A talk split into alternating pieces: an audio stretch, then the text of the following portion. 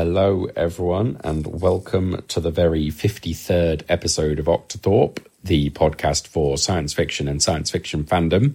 I'm John Coxon, and you may be able to tell that my voice is slightly different to usual, and that's because I have managed to catch COVID in the same week that I moved house, which is just 10 out of 10 planning on my part. I think I have absolutely nailed it. As a result, we're dropping this little mini episode to keep you all tided over until we release a proper episode again a fortnight today.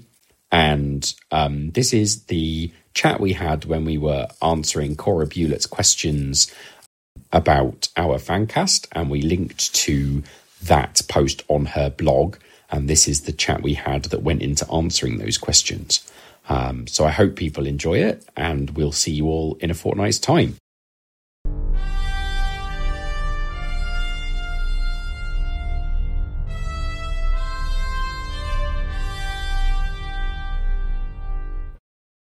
Tell us about your podcast or channel. It was John's idea. Octothorpe has a tagline, the podcast of science fiction and science fiction fandom. And we do talk about science fiction a fair amount, but we do talk a lot about fandom, about upcoming conventions, about things that fans do. And that is, I think, where our heart is. And we also have a very engaged community who write in and tell us what they think about all of these things. And we are very pleased about that. Yeah. So I think we could probably do like the first three questions because the other ones are who are the people behind it and why did you decide to start? So I think I think so I I decided to start a podcast and I recorded I actually recorded a pilot episode of a podcast with Meg Frank back in 2013 which never um never actually made it. That's a long time ago. I knew I wanted it to be about fandom, and I knew I wanted it to be in the style of the Apple Tech podcasts that I love. And I eventually discovered that Alison also loves the Apple Tech podcasts that I love. And so I said to Alison, Do you want to be on a podcast? Because you're quite loud. And then I knew that Liz was a good egg, and I wasn't talking to Liz as much because she had gone to Thailand. And I was like, Liz is good. She's more sensible than me and Alison. She has more reasonable opinions, and she will be a good moderating influence on the two of us. And so I asked Liz. How did that work out for you? I think it's gone very well. And maybe I was just ruminating. I went down to get my water and I was thinking that was a really good episode. I really like talking to Alison and Liz every two weeks. I really like getting to listen to it again when I edit it. And they made me laugh. And I very much enjoy I very much enjoy my Sunday mornings. And um, yes, so I think it is good. I have been wanting to do a podcast ever since the very beginning of podcasts. Um, but it turned out that if you want to do a podcast, you have to find someone who's dumb enough to do the editing for you. That's fair. Because otherwise, podcasts don't happen. They so if you want to run your own podcast, the core thing you need is somebody who's up for doing the editing, which is significantly more work than recording the podcast. It doesn't take longer, but it's it's um it's it's just not as much fun. Once you get into a swing of it, I think it takes roughly twice as much time as the recording length for the style of editing I do. Um, so it takes me about three hours probably to edit each episode. Liz, tell us about your deep seated longing to be on a podcast. I didn't have any desire to be on a podcast or to start a podcast or really to do any work around podcasts. But John was like, "Do you want to do a podcast?" And I think I was like, mm, "Maybe." And and then and then there was a coronavirus, and so it's like, well, now I literally have nothing else that I need to be doing on a Sunday afternoon. So let's do a podcast. And I am just constantly amazed that we have made it to 42 episodes and that there appear to be at least 10 people actually listening. I one of the things it says is what format, and I would quite like to speak to that one. So, yeah, go for it, Alison. Why do we do this format? What format did you choose for your podcast or channel, and why did you choose this format?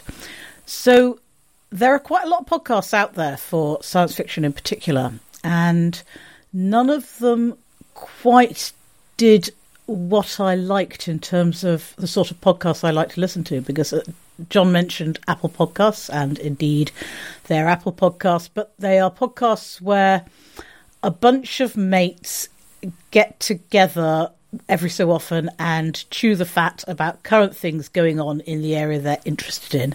And those are the sorts of podcasts I like, and none of the none of the science fiction podcasts were quite doing that. And critically, the sort of podcast this isn't, it's not really an interview podcast. So a lot of podcasts involve the host interviewing different people each week. So it's not that sort of podcast, it's the sort of podcast where people chat about things.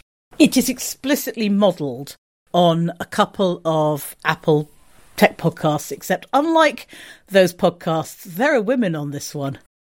that was that was definitely something I did also want to make sure I did. I did not want to be another white dude podcast. Um, I think there are probably enough of those already. And, one of the things one of the things I really loved about that starter podcast was how discussive it was, and I thought that really tied into the letters of comment from kind of old school fanzine fandom, and so that was kind of one of the reasons I, why I thought the format would work in a fannish context was that I thought it actually harked back to fan writing in an older sense. And I didn't really think it was something that was happening in in fannish podcasting. Um, so yeah, the fan categories at the Hugos were there at the very beginning, but they are also the categories which consistently get the lowest number of votes and nominations. So why do you think fanzines, casts, and other fan projects are important? Alison probably has the strongest opinions. I'm a fan of science fiction fandom as much as I am a fan of science fiction. If I look at my reading and my watching, some of it is genre, as much of it is not. But if I look at the people I choose to spend time with, they're science fiction fans. That it's actually the community of fandom that I find so valuable. And the thing about fan cu- about fanzines, about fan writing, about fan casts it's very much at the forefront of what they're doing, that they are actually celebrating the thoughts of the people who like this stuff, which is the stuff that I found interesting. Um, that's why I'm, whenever I'm looking at conventions, I'm like, let's talk about how we manage all the things that aren't the program, how we how we make sure that the social spaces are engineered right, because it's the social interactions between fandom that are what I'm here for. Um, this is what is known traditionally as being a fake fan. That is fair. That had scare quotes on it, by the way. Fair enough. Because obviously it's the most real fandom of all. Yeah, I think, and I think like I got into fandom largely through kind of ZZ9, but also like one of the early fandoms I was in was fanzine fandom. So I think for me, it kind of was just how I came into fandom to a large extent. So I think that's probably why I think it's important. It's just it's where I came from, and I wrote a fanzine between 2007 and 2014 ish called Procrastinations, which I recently published a new issue of. And so yeah, I, I think it, it's I always liked. And I like reading blogs and stuff as well, and I like reading kind of Twitter and Facebook. As as fan writing has evolved, I have enjoyed interacting with it. I want to say two things, which is I think it is very nice that the Hugos from the start have rewarded kind of fan endeavours alongside the professional ones. And I think it's nice to have them there also so that people who maybe are not as familiar with fandom might at some point look at the list of Hugo winners and go, oh, fanzines, fancast, maybe I should check some of these out. Um, but also, I think as long as there is a vibrant community, I'm not particularly bothered if they get fewer votes and nominations than other categories. I mean, I think it's nice that they're there for people, but I don't necessarily worry that there aren't as many people nominating for best fanzine as there are for best novel or best short story. I think they are just aiming at a slightly niche segment of fandom. I don't want it to get too low because I I do want like the Hugos to be to maintain some prestige. And I think if you get to a point where you know you only need five nominations to get on the ballot, then that is too low. I mean, there is there is a built-in thing in the Hugo rules that if the if the number of votes ever drops too low, that there will will be you know no award in that category. So I think there is that built in at least so that it never falls below a certain threshold. And I I do want to see it kind of you know maintain a good level of interest, but I'm not necessarily bothered that it's that it's lower than it is in some of the other categories. I'm going to make that sound snappier when I edit it. That's a good thing. In the last 20 years, fanzines have increasingly moved online and fancasts have sprung up. What do you think the future of fan media looks like? I have opinions on this, uh, as as some people may know. One of the reasons I wanted to do a podcast was because I thought that the style of fanzine I quite like with the focus on fandom is something that I feel like hasn't really made the jump to more modern media, which is a problem for me because I enjoy more modern media. And I completely respect there are fanzine fans who are like very into their printed materials and PDFs. But like, as someone who enjoys that style of writing but enjoys more modern forms, quite like some of it to be available in those more modern forms. And so I do three fanzines, one of which is um, I experimented with kind of doing EPUBs and stuff fairly early on and now is a blog. One is an email newsletter and the other is a podcast. And I think especially email newsletters are currently blowing up with Substack and stuff. There's a lot of good fan writing you can get like delivered to you now. I think the future is going to be in kind of using these new technologies that come up, stuff like email newsletters, which are very old in some ways, but have had a renaissance. And I think people have noticed that this is actually a fantastic way of doing it. Um, but also using stuff like WordPress and using kind of YouTube and podcast platforms to do this stuff will be very popular in the future. And that's where, because I'm trying to skate to where I think the puck is heading. And that's been what I've been trying to do in my fanac throughout.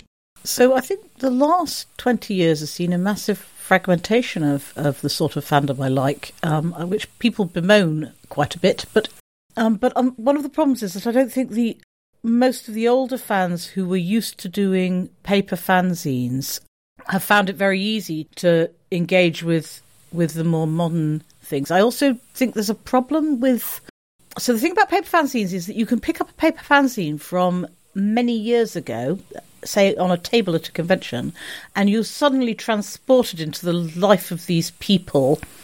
And a lot of the things we've been using now for our fannish links and communications have been much le- much more ephemeral than fanzines. So it would be quite nice to have some things that are not so ephemeral. Now, people may decide in the future, why would anybody listen to a podcast from 2021? But they might not. Alternatively, they might go, oh, what were people thinking? What were they saying? People did go back and listen to some of the early ep- episodes of Octothorpe before this Easter and were like, oh, apparently you have been bleating on about this for a year. So, you know, there, there's something about what, what fa- old time fanzine fans call time binding, about making things that have a degree of permanence. And I'm slightly struggling. I, I too have an, an email newsletter which is not getting around to doing its third issue at the moment, but it will do quite soon. And one of the reasons it's not is that it had a. I wanted to put a lot of links in in the first two, and I did, and then I realised that links start rotting immediately, so you immediately lose the permanence of your item. And I'm, I'm thinking about what more I can do about that to to keep a sense of, of permanence about the stuff that I do. I want that in the future, in the event anyone cares, there will be something there for them to care about. Yes, I think what I've noticed is maybe it's not coming. It's not coming. I think out of the sort of more traditional historical fanzine fans, but there's a lot of people on YouTube talking about books, and a lot of them have pretty big audiences and a lot of viewership. And there's definitely kind of an audience out there. And I wonder if more and more will sort of drift towards that video model.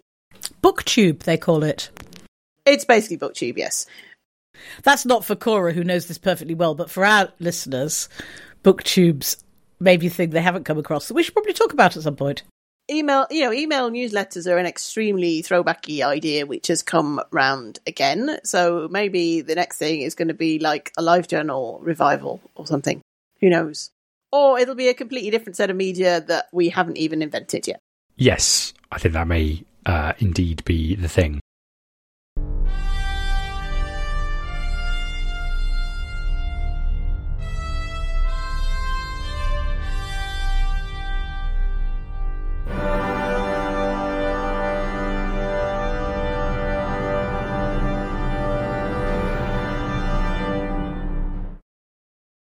The theme music for this episode was Fanfare for Space by Kevin MacLeod, Incompetech.com, used under a Creative Commons Attribution 4.0 license. This podcast will end at the beep. Beep.